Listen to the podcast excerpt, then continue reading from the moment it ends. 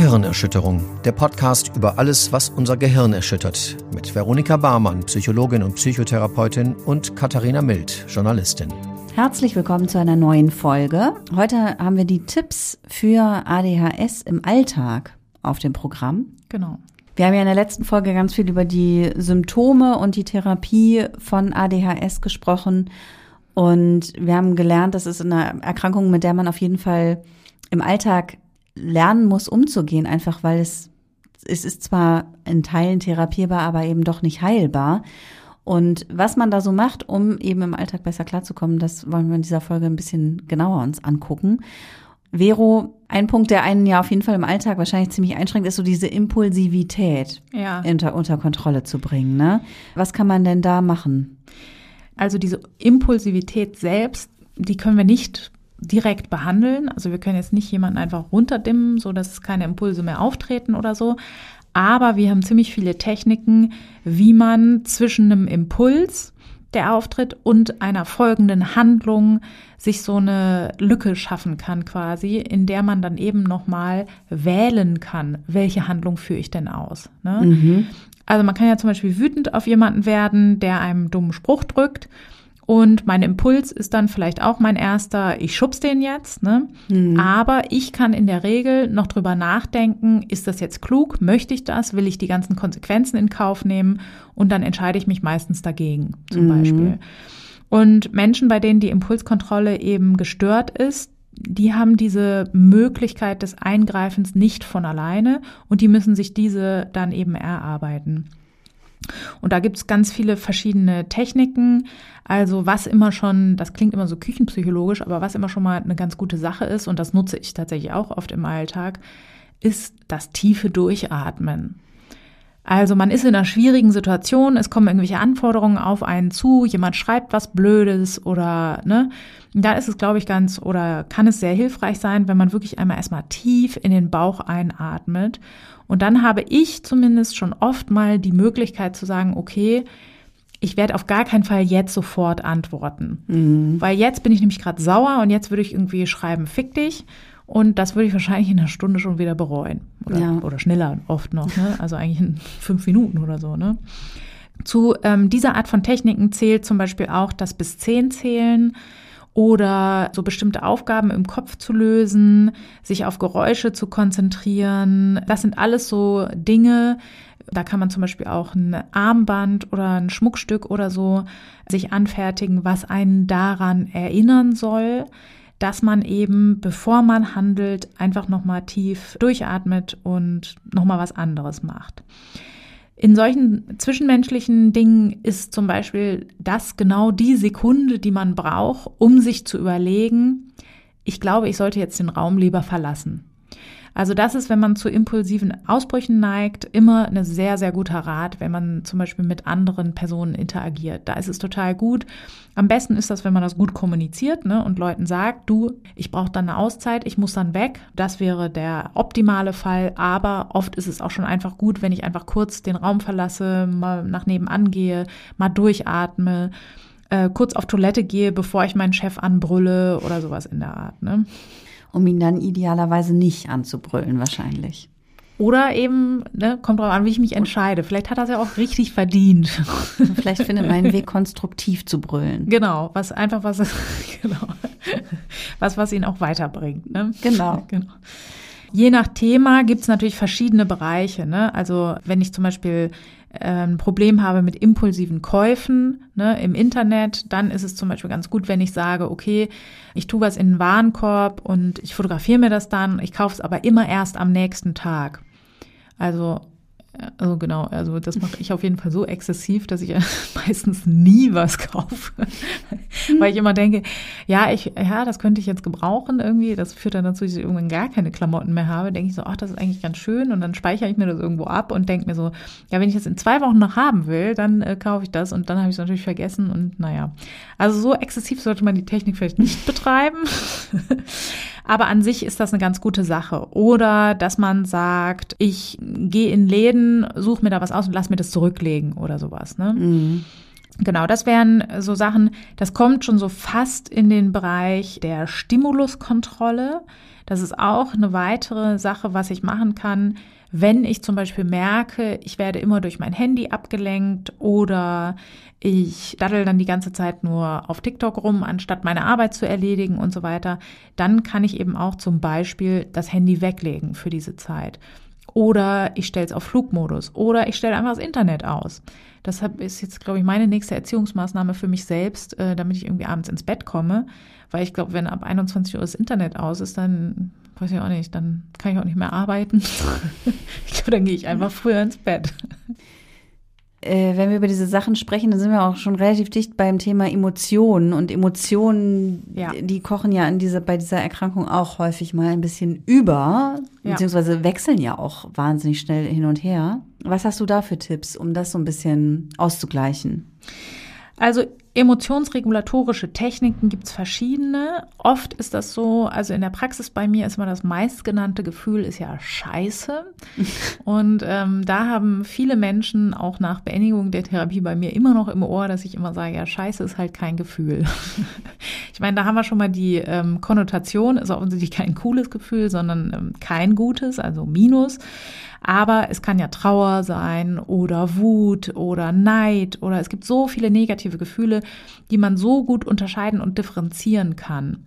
Und das sollte man auch lernen. Das ist ja immer mein großes Ansinnen. Das sollte eigentlich ein Schulfach sein, meines Erachtens, weil man viel, viel besser durchs Leben kommt, egal was für Erkrankungen man hat oder auch nicht, wenn man sich seine eigenen Gefühle stärker gewahr ist einfach. Mhm. Weil wenn ich einfach nur so ein Scheiße-Gefühl habe, dann kann ich daraufhin halt schlecht handeln. Wenn ich aber weiß, das macht mich gerade traurig, was der andere gesagt hat, dann kann ich ja viel eher sinnvolle Handlungen einleiten, die diesem Gefühl dann folgen. Also ich kann sagen, du, das macht mich traurig oder ich kann erstmal die Situation verlassen, um für mich zu überlegen, wie ich damit umgehe. Ich habe dann eben viel bessere Möglichkeiten, halt adäquat zu handeln. Und dafür ist es immer ganz gut, es gibt so einen Gefühlsstern, den kann man sich, könnt ihr mal googeln, dann kann man sich das im Internet mal angucken. Der gängige hat leider auf der Skala Angst, ähm, sind dann eben verschiedene Abstufungen und äh, also es gibt alle Grundgefühle, die da drin sind in den und dann eben die verschiedenen Abstufungen in ihrem Stärkegrad. Und bei Angst steht immer Schiss und Bammel nebeneinander. Und da bin ich natürlich schon weg vom Fenster. das so zwei so abstruse Worte nenne. Also da denke ich mir immer kein Wunder, dass die ganze Welt über die deutsche Sprache lacht. Ne? Das ist ganz gut, dass ich den, den kann man sich zum Beispiel auch mal an den Kühlschrank pinnen und mit seinen Angehörigen oder so ähm, zwischendrin einfach mal üben und sich einordnen, wo man sich da gerade drauf befindet, weil sich da drinnen zu Hause zu fühlen, das ist eine gute Sache. Man kann auch zum Beispiel, wenn man die Wörter Schiss und Bammel, so wie ich, nicht so gerne mag, äh, seine eigenen Worte da reintun. Man kann daraus auch ein Kunstwerk machen, sich das an die Wand hängen, wie auch immer. Man sollte sich darin gut zu Hause fühlen. Und dann kann man eben auch bessere, eben seine Bedürfnisse, weil Emotionen sind ja nichts anderes oder entstehen ja aus Bedürfnissen, mhm. dann eben ähm, besser bedienen einfach. Wenn man jetzt zum Beispiel merkt, dass man negative Emotionen hat, ne, die einen dazu führen, dass die Impulskontrolle wieder nicht so gut ausgeprägt ist, dann kann ich das verbalisieren lernen. Das ist immer gut mit einer Ich-Botschaft zusammen. Ne? Also statt du bringst den Müll nie raus, du Blödmann, ist immer ganz gut zu sagen, ich fühle mich allein gelassen, wenn ich sehe, wie der überquillt. Entschuldigung. Was denn? Ich fühle mich allein gelassen, wenn der überquillt. Ist man ist doch gar nicht allein, man hat doch deinen ganzen Müll um sich rum. das stimmt. Kommt drauf an, wie sehr man sich mit Müll assoziiert. Ja, wie sehr man sich mit dem verbunden fühlt. Genau. genau, ja. Genau, es ist vielleicht ein bisschen dramatisch, aber ich wollte halt nur ein illustrierendes Beispiel, habe ich jetzt mal gesucht. Ja. No? Man kann zum Beispiel auch ein ABC-Schema machen. Haben wir das nicht schon mal? Ja. Ähm, das haben ja. wir schon mal hier. Ne? Da kann man noch mal in die alten Folgen reinhören. Das finde ich immer eine gute Idee. Da ist es eben so, dass wir gucken, welche Situation löst welches Gefühl aus weil wir ja immer denken, der Hund macht uns Angst, aber es ist eigentlich nicht der Hund, sondern die Bewertung. Ne? Mhm. Stammt halt vom Wolf ab, Freunde da draußen, an alle Hundebesitzer. Ja. Also ist Angst natürlich das adäquate Gefühl. Kann natürlich auch sein, dass einer da aber keine Angst haben möchte und dann kann er sich eben versuchen, diese Bewertung umzustrukturieren einfach oder sich andere zu überlegen. Genau. Das wären zum Beispiel Techniken der Emotionsregulation.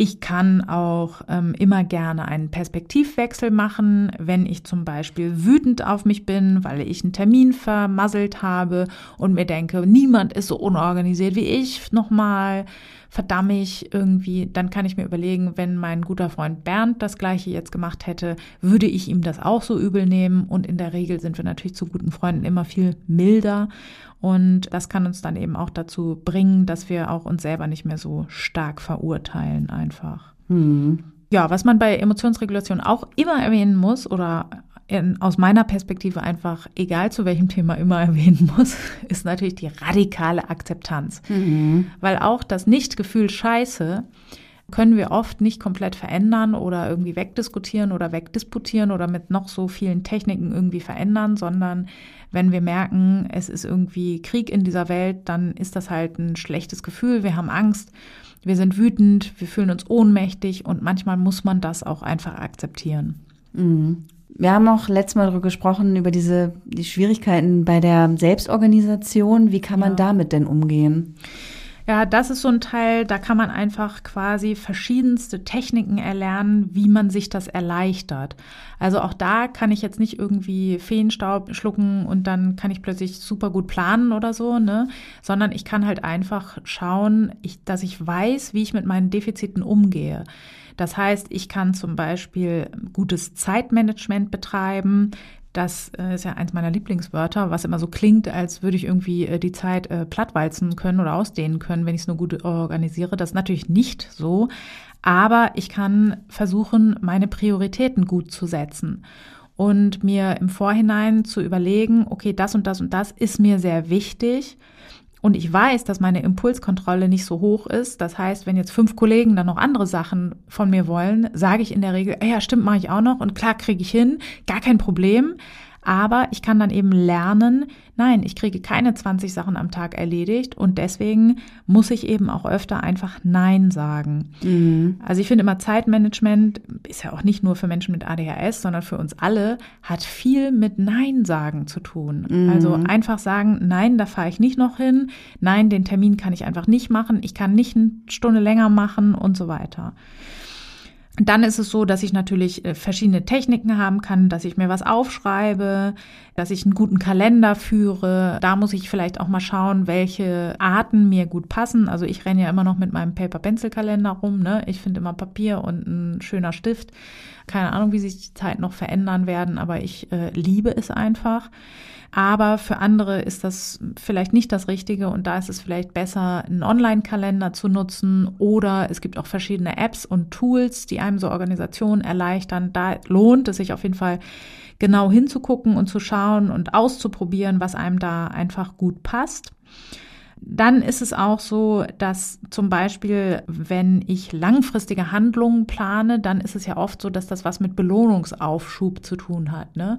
Ich finde ja immer der größte Belohnungsaufschub ist so ein Studium zum Beispiel. Ne? Ich fange halt irgendwann an und dann mache ich halt jahrzehntelang einfach nur noch sehr viele auch äh, mühselige Tätigkeiten, um irgendwann mal einen Abschluss zu kriegen. Mhm. Und was da eben helfen kann, wenn ich das nicht so gut kann, sind zum Beispiel Erfolgsvisualisierungen. Das heißt, ich kann mir zum Beispiel sehr genau vorstellen, wie sieht das denn aus, wenn ich mein Ziel erreicht habe? Wie werde ich mich denn dann fühlen? Was werde ich dann machen?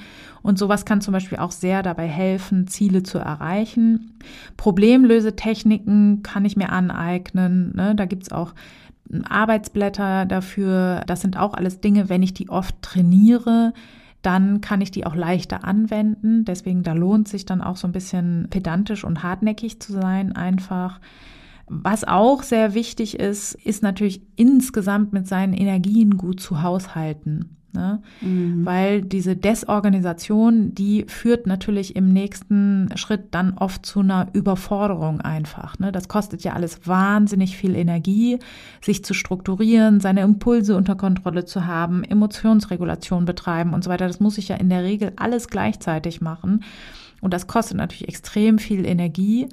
Und deswegen gehört es eben auch zu den sozialen Kompetenzen, dann zu sagen, nee, ich brauche eine Pause. Hm. Das muss ich anderen kommunizieren und das muss ich auch mir selber einrichten und das muss ich mir auch zugestehen. Ne? Ich brauche Erholungszeiten. Ich muss auch gucken, wie kann ich mich erholen. Ne? Wenn andere sich zum Beispiel im Kino erholen, dann ist das für jemanden, der wirklich einen schweren ADHS hat, natürlich nicht erholsam, da ruhig zu sitzen, sondern dann wären vielleicht eher sportliche Tätigkeiten, Bewegung, sich auspowern, gute Ideen. Generell sind Entspannungstechniken auch zu empfehlen, wobei also die meisten PatientInnen, die ich jetzt im Kopf habe, die diese Erkrankung haben, jetzt mit so klassischem progressiver Muskelentspannung oder autogenem Training, wo man eben auch sehr ruhig sitzt, nicht so viel anfangen können. Aber es gibt ja auch andere Sachen wie zum Beispiel Yoga oder Tai Chi. Und das sind dann eben eher wahrscheinlich Entspannungstechniken, mit denen jemand mit dieser Diagnose was anfangen kann. Also so Selbstfürsorge ist auch ganz wichtig wahrscheinlich, ne? Ja, genau. Also auch schon allein so Sachen wie regelmäßig zu essen. Ne? Mhm. Wenn ich äh, starke Probleme habe, mich im Tag zu strukturieren, fällt natürlich meistens das Essen und das Schlafen irgendwie weg. Und das sind Dinge, auf die ich sehr gut achten lernen muss. Also ich sollte am besten mir Routinen einüben. Günstig ist es, kommt auch immer auf den Lebensabschnitt an, ne? wenn ich zur selben Zeit ins Bett gehen kann. Günstig ist es, wenn ich drei Mahlzeiten schon mal eingeplant habe, ne? wenn ich weiß, mein Frühstück, da, das habe ich immer da, das ist immer verfügbar und das lasse ich auch nicht ausfallen aus Zeitmangelgründen. Und wenn ich weiß, ich gehe entweder was kochen oder ich gehe in die Mensa, es kommt aber nicht vor, dass mir das ausfällt, das Mittagessen. Solche Sachen sind schon sehr, sehr wichtig, weil eben auch so Dinge wie, wenn der Blutzucker hoch und runter schnellt, das ist natürlich auch ungünstig für meine Impulskontrolle. Ausreichend trinken ist auch da immer sehr wichtig, wird oft vergessen. An sich ist es so, dass bei ADHS einige Dinge beim Essen sowieso in Verbindung auch gebracht wurden, lange Zeit mit der Störung. Da sind einmal künstliche Farbstoffe zu nennen. Also es gibt jetzt keine Studie, die da eindeutige Kausalzusammenhänge belegt, aber also wenn man darauf das vermeiden kann, würde ich das auf jeden Fall tun. Und genauso ist es auch mit Süßstoffen, weil da ist es eben auch so, dass die dem Gehirn ja suggerieren, ähm, dass jetzt was Süßes kommt und das hat auch was mit dem Dopaminhaushalt zu tun. Und deswegen wäre das auch ganz gut, wenn ich dann darauf verzichten könnte. Genau, und du hattest letztes Mal auch erwähnt, dass die Scheidungsrate tatsächlich erhöht ist. Was kann man denn so auf Paarebene, was ist da wichtig? Also gut ist es, wenn man selber über seine Erkrankung gut Bescheid weiß, also wenn man eine gute Psychoedukation hat. Und das ist auch sehr gut, wenn man das dem Partner weitergibt, damit auch der weiß, was ist denn da los eigentlich. Ne? Also wenn man sich Dinge erklären kann, dann sind sie meistens auch schon, kann man damit meistens auch schon besser umgehen. Ne? Mhm. Dann ist es so, wenn ich merke, es gibt viele Reibereien, dann ist, würde ich immer empfehlen, eine Beratung zu machen, eine Paarberatung. Es gibt in den meisten Städten gute Anlaufstellen, wo Menschen sich damit auskennen und also es gibt eigentlich nicht den Zeitpunkt, wo man sich jetzt zu früh um Partnerschaftsprobleme gekümmert hat. Und deswegen würde ich das immer empfehlen. Man kann, ja, es gibt auch Bücher, die man darüber lesen kann. Es gibt Zwiegespräche, die man miteinander führen kann. Ich glaube, Kommunikation, eine offene, zugewandte Kommunikation ist da ganz, ganz wichtig. Und wenn man die noch nicht so hat miteinander, dann sollte man daran arbeiten. Und genau, es ist auch wirklich immer eine gute Idee, sich da Hilfe zu suchen. Das würde ich auf jeden Fall empfehlen. Ja, Vero, vielen, vielen Dank für die Gehirnerschütterung. Und euch da draußen vielen Dank fürs Zuhören. Wie immer freuen wir uns, wenn ihr uns bewertet, wenn ihr uns Nachrichten schreibt, wenn ihr uns Feedback gebt. Probiert die Sachen gerne mal aus und wenn ihr auch noch Ideen habt, dann schreibt uns das. Genau. Macht's gut und bis zur nächsten Folge. Das war Gehirnerschütterung, der Podcast über alles, was unser Gehirn erschüttert. Alle Folgen, Infos über das Projekt und wie ihr es unterstützen könnt, findet ihr auf gehirnerschütterung.com. Gehirnerschütterung mit UE.